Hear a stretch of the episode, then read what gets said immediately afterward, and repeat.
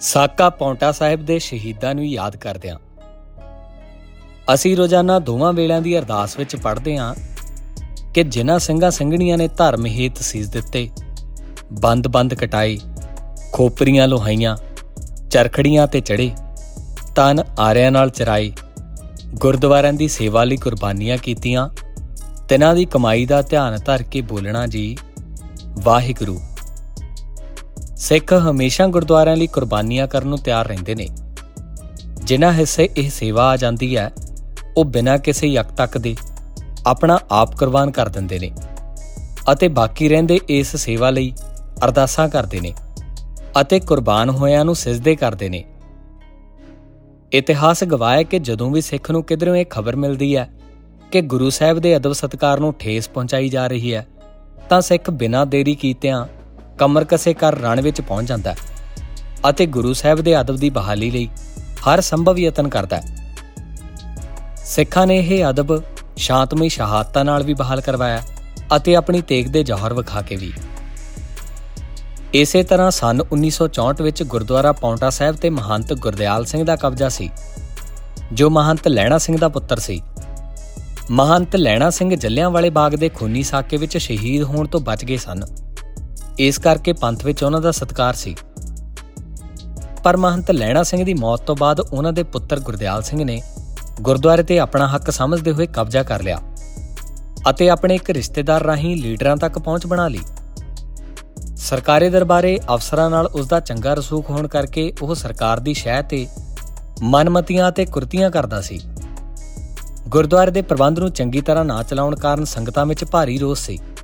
ਜਿਸ ਦੇ ਚੱਲਦਿਆਂ ਪੌਂਟਾ ਸਾਹਿਬ ਦੇ ਆਸ-ਪਾਸ ਦੇ ਪਿੰਡਾਂ ਦੀ ਸੰਗਤ ਇੱਕ ਵਿਸ਼ੇਸ਼ ਜਥਾ ਲੈ ਕੇ ਦੁਆਬੇ ਦੇ ਇਤਿਹਾਸਕ ਸਥਾਨ ਗੁਰਦੁਆਰਾ ਹਰੀਆਂ ਵੇਲਾ ਹੁਸ਼ਿਆਰਪੁਰ ਪਹੁੰਚੀ।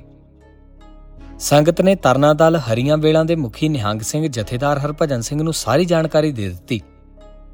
ਗੁਰਦੁਆਰਾ ਸਾਹਿਬ ਦੀ ਪਵਿੱਤਰਤਾ ਨੂੰ ਮੁੱਖ ਰੱਖਦਿਆਂ ਬਾਬਾ ਹਰਭਜਨ ਸਿੰਘ ਦੀ ਅਗਵਾਈ ਹੇਠ ਸ਼ਸਤਰਧਾਰੀ ਨਿਹੰਗ ਸਿੰਘਾਂ ਦਾ ਦਲ ਪੌਂਟਾ ਸਾਹਿਬ ਲਈ ਰਵਾਨਾ ਹੋ ਗਿਆ।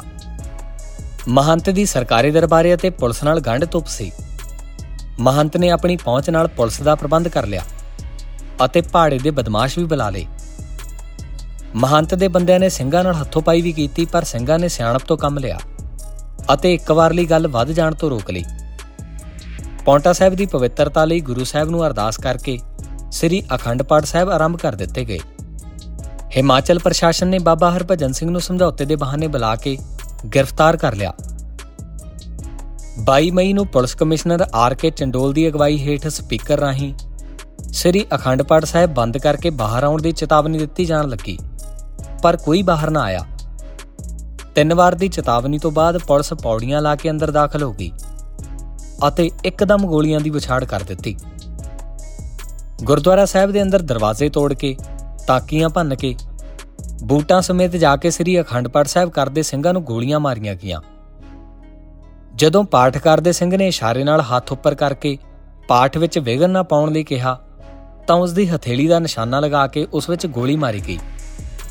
ਜ਼ਖਮੀ ਹਾਲਤ ਵਿੱਚ ਉਸਨੇ ਪਾਠ ਜਾਰੀ ਰੱਖਿਆ, ਤਾਂ ਉਸ ਉੱਤੇ ਹੋਰ ਗੋਲੀ ਚਲਾਈ ਗਈ, ਜੋ ਉਸ ਦੇ ਸੀਨੇ ਨੂੰ ਚੀਰ ਕੇ ਪਾਰ ਹੋ ਗਈ ਤੇ ਉਹ ਲਹੂ ਲੋਹਾਨ ਹੋ ਕੇ ਸ੍ਰੀ ਗੁਰੂ ਗ੍ਰੰਥ ਸਾਹਿਬ ਜੀ ਉੱਪਰ ਡਿੱਗ ਪਿਆ।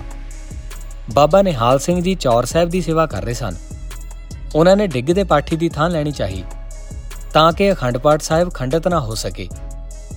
ਪਰ ਉਹਨਾਂ ਨੂੰ ਵੀ ਗੋਲੀਆਂ ਮਾਰੀਆਂ ਗਈਆਂ, ਜਿਸ ਨਾਲ ਉਹ ਗੰਭੀਰ ਜ਼ਖਮੀ ਹੋ ਗਏ।